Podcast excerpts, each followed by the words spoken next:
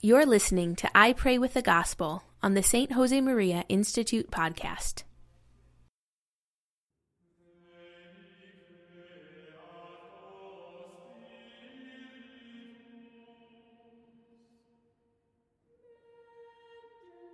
In the name of the Father, and of the Son, and of the Holy Spirit, Amen.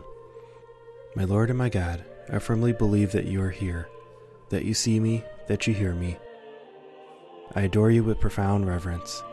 I ask your pardon for my sins and the grace to make this time of prayer fruitful. My Immaculate Mother, Saint Joseph, my Father and Lord, my guardian angel, intercede for me.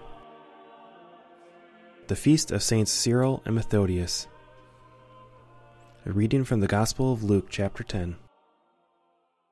After this, the Lord appointed seventy others, and sent them on ahead of him, two by two, into every town and place where he himself was about to come. And he said to them, The harvest is plentiful, but the laborers are few. Pray therefore the Lord of the harvest to send out laborers into his harvest. Jose Luis was 12 years old on December 27, 1942.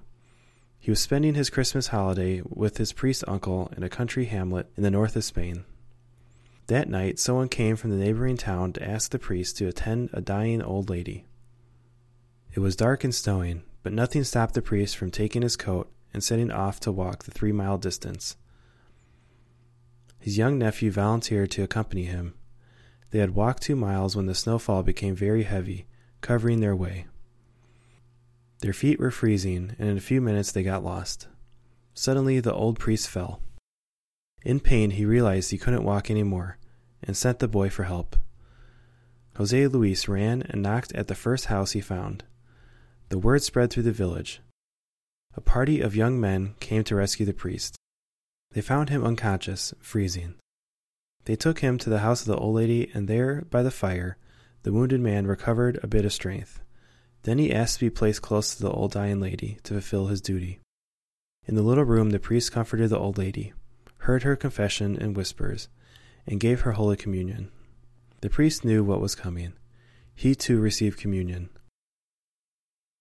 I sat next to the fire, Jose Luis explained years later, hearing my uncle's heavy breath, like a broken machine.